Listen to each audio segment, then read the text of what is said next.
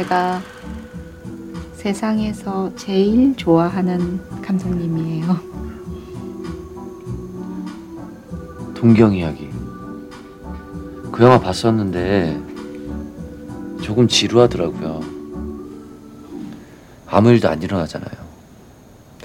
저는 점점 더 재미있는 영화가 좋더라고요. 뭐가 아무 일도 안 일어나요. 엄마가 돌아가셨는데 아들도 전쟁에서 죽었고 그게 뭐가 아무 일도 안 일어나는 거예요. 그런 이야기를 좀 심심하게 그리시는 것 같아요. 심심한 게 뭐 어때서요? 본래 별게 아닌 게 제일 소중한 거예요. 오즈 야스지로 감독님이 그런 걸 영화에 다 담으셨잖아요. 그런 보석 같은 게 그분 영화에 다 나오잖아요. 영희 씨 눈에는 그런 게 안 보여요? 보여요. 그래도 전 크리스토퍼 놀란 영화 좋아해요. 논란? 아, 그런 영화 좋아하는구나. 5월 17일 수요일 FM 영화 음악 시작하겠습니다. 저는 김세윤이고요. 오늘 오프닝은요. 영화 찬실이는 복도 많지의 한 장면이었습니다. 노란? 아, 그런 영화 좋아하는구나. 라고 무척 실망하는 찬실이의 목소리 잘 들으셨죠? 찬실 씨와 함께 지금 이야기를 나누는 영희 씨. 영화 속에서 썸 타는 상대 영희 씨는 지금 아마 설레고 있지 않을까 싶어요. 크리스토퍼 놀란 감독의 신작 오펜하이머가 8월 15일로 개봉일을 확정을 했습니다. 2차 세계대전 당시에 어, 흔히 말하는 원자폭탄, 핵폭탄 개발을 주도했던 그 과학자 오펜하이머의 이야기죠. 예고편 보셨나요? 오, 예고편만 봐도 심장이 두근두근해요. 찬실 씨께는 죄송하지만 저도 놀란 영화 좋아해요. 네. 재밌잖아요. 네. 그래서 크리스토퍼 놀란 감독의 전작이죠. 테넷에서 The Plan, 트래비스 스캇의 노래로 오늘 시작해봤습니다. 물론 오즈 야스지로 감독님 같은 네, 그런 영화도 저는 좋아합니다. 어, 아무 일도 안 일어나는 것 같지만 사실은 많은 일이 일어나고 있는 이야기도 좋아하고요. 실제로 눈앞에서 많은 일이 일어나는 놀란 감독의 영화도 좋아하고요. 싸우지 마세요, 두 분. 영희 씨하고 찬실 씨 싸우지 마세요. 네. 제가 이 둘 사이에 끼어서 약간 화해를 시켜주고 싶은 그런 장면이었습니다. 오펜하이머 기다리고 있겠습니다. 문자번호 샵 8000번이고요. 짧은 건 50원, 긴 건 100원의 추가 정보 이용료가 붙습니다. 스마트 라디오 미니, 미니 어플은 무료이고요. 카카오톡 채널 FM 영화 음악으로도 사연과 신청곡 보내주시면 됩니다. 미츠키의 Glide였습니다. 릴리 슈슈의 모든 것의 노래로 오랫동안 우리는 기억하고 있었는데 애프터 양이라는 영화가 나온 뒤에는 애프터 양의 노래로 또 바뀌어서 저장이 되었어요. 마음속에 Glide. 소피 씨가 애프터 양 영화 보셨다고요. 엔딩에 I wanna be로 시작되는 음악 신청한다고 하셨습니다. 바로 이 노래입니다. 영화 참 좋아요. 그런데 2%만 밝았으면 더 좋았을 텐데 라고 하셨어요. 이 전체적인 화면 밝기를 말씀하시는 것 같은데요. 영화가 좀 어둡게 느껴지죠. 어둡다고 하시는 분들이 있더라고요. 내 모니터가 이상한가? 내 TV가 이상한가? 해서 열심히 밝기를 올려봐도 어느 정도 이상 밝아지지 않는다는 얘기들을 해요. 일부러 그렇게 찍었으니까요. 9028 쓰시는 분은 애프터양을 보셨다고요. 사실 극장 개봉할 때 보긴 했는데 굳이 변명을 하자면 그날 제가 너무 피곤했거든요. 의자에 머리 붙이자마자 졸음이 쏟아져서 영화 내내 거의 다 졸았어요. 그래서 영화를 봤지만 영화를 보지 않은 게 되어버렸고 그때 아쉬움을 달래기 위해 영화를 다시 보았습니다. 그런데 여전히 좀 어렵네요, 영화가. 그렇게 큰 감흥을 느끼지는 않았습니다. 대신 열심히 영화에 대한 해석을 찾아보았습니다. 하시면서 신청곡 미츠키의 글라이드 해주셨습니다. 제가 최근에요 어, 성난 사람들 FM 영화음악 청취자분들도 저한테 열심히 영업을 하신 덕분에 제가 또 보았잖아요. 그리고 아주 재밌어갖고 배철수 음악 캠프에서 소개도 했잖아요. 그 성난 사람들을 보는데 어, 낯이 되게 익은데 저 배우 누구였지 누구였지 하다가 맞다 양 네, 애프터 양의 바로 그 양. 네. 성난 사람들에 나오더라고요. 알고 계셨죠? 그 교회에서 일하는 조금은 찌질한 그 남자 있잖아요. 스티븐 연한테 열등감도 느끼고 경쟁 의식도 갖고 있는 바로 그 역할. 저스틴 민 배우 애프터 양의 양이었습니다. 반갑더라고요. 이 애프터 양을 만든 감독이 코고나다잖아요. 이 코고나다 감독의 이름이 이게 예명이에요. 활동명이에요. 코고나다. 근데 코고나다란 이름을 어떻게 지었냐면 오즈 야스지로 감독과 오랫동안 함께했던 각본가 노다 코고의 이름을 살짝 바꾸어서 노다 코고를 뒤집어서 코고 나다라고 자신의 활동명으로 쓰고 있는 거예요. 그 정도로 오즈 야스지로 감독을 좋아하는 감독입니다. 코고 나다 감독. 한국계 감독이죠. 아마 찬실 씨하고 말이 잘 통할 것 같아요. 코고나다 감독이라면.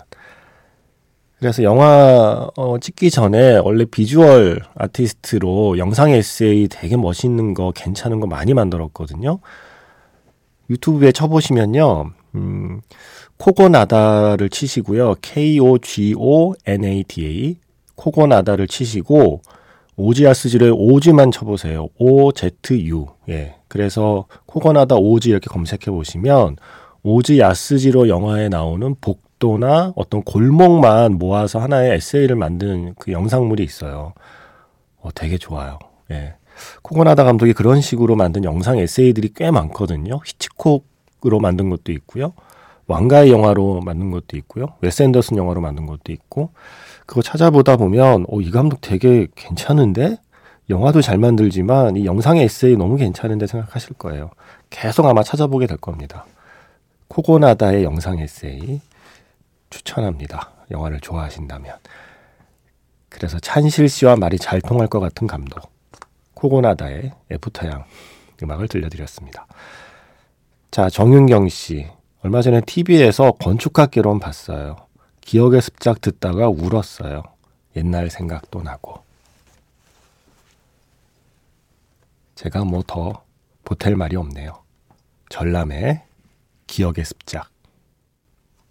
노래 세 곡 이어 들었습니다. 정윤경 씨가 신청하신 곡, 듣다가 울었다는 곡, 옛날 생각나서요.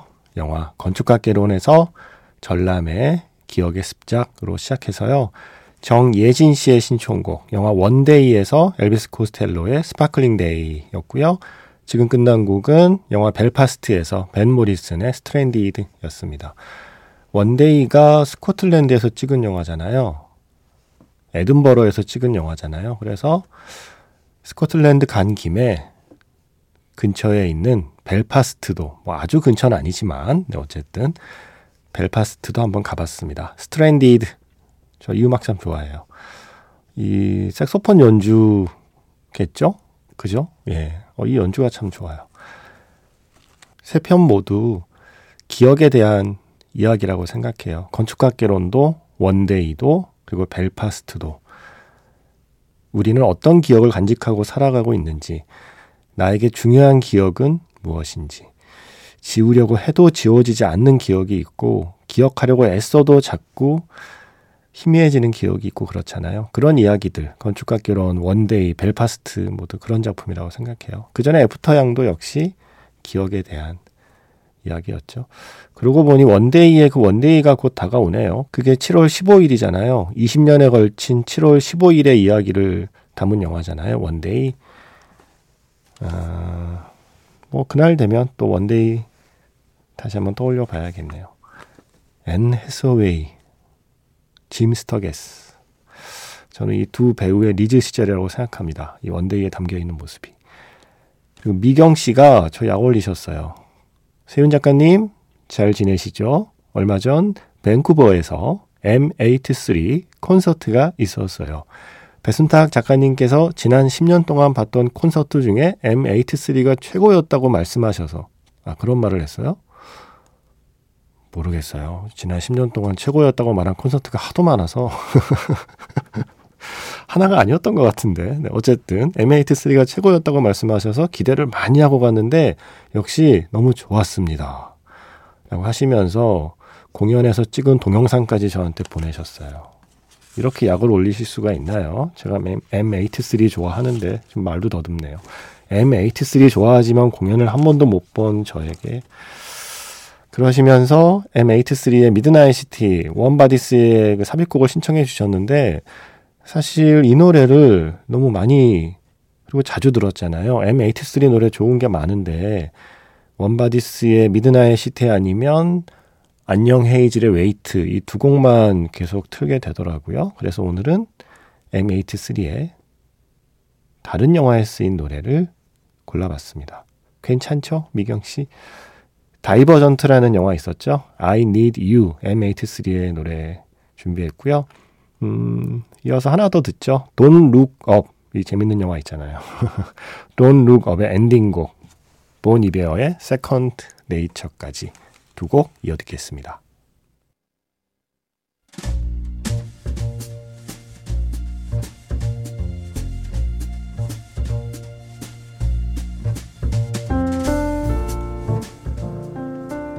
다시 꺼내보는 그 장면, 영화 자판기,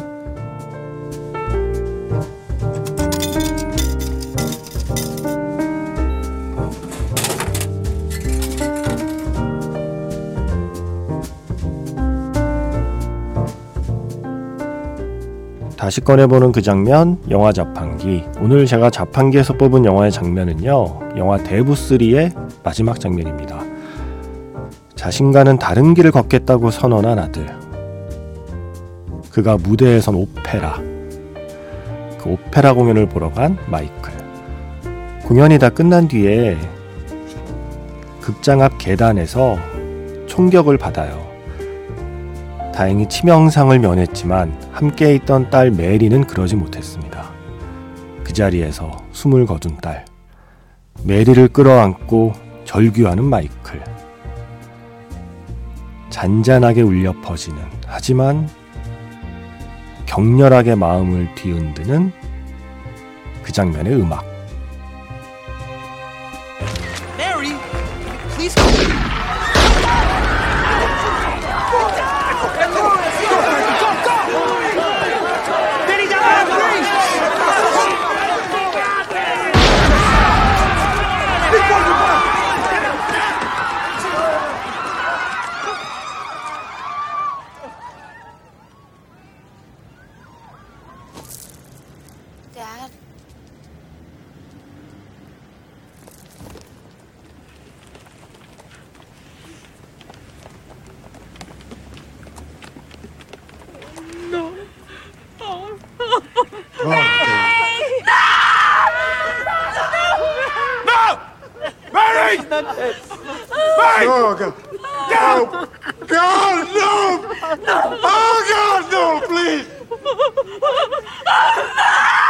On. Oh, no!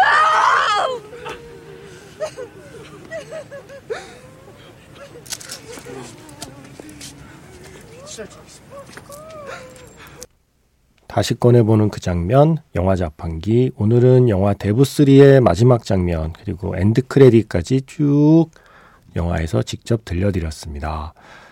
마스카니 오페라 카발레리아 루스티카나의 간주곡이 먼저 나오고요. 그 장면과 함께 영화의 장면은 끝나고요. 그 뒤에 Godfather Waltz나 러브 테마를 비롯해서 영화 대부의 스코어들이 중간중간 계속 흐르다가 맨 마지막에 해리 코닉 주니어의 Promise Me You Will Remember 영화 대부 사운드 트랙 3, 예, 대부 3 사운드 트랙에 실려 있는 노래까지 이렇게 쭉 이어지는 end credit 음악들이었어요.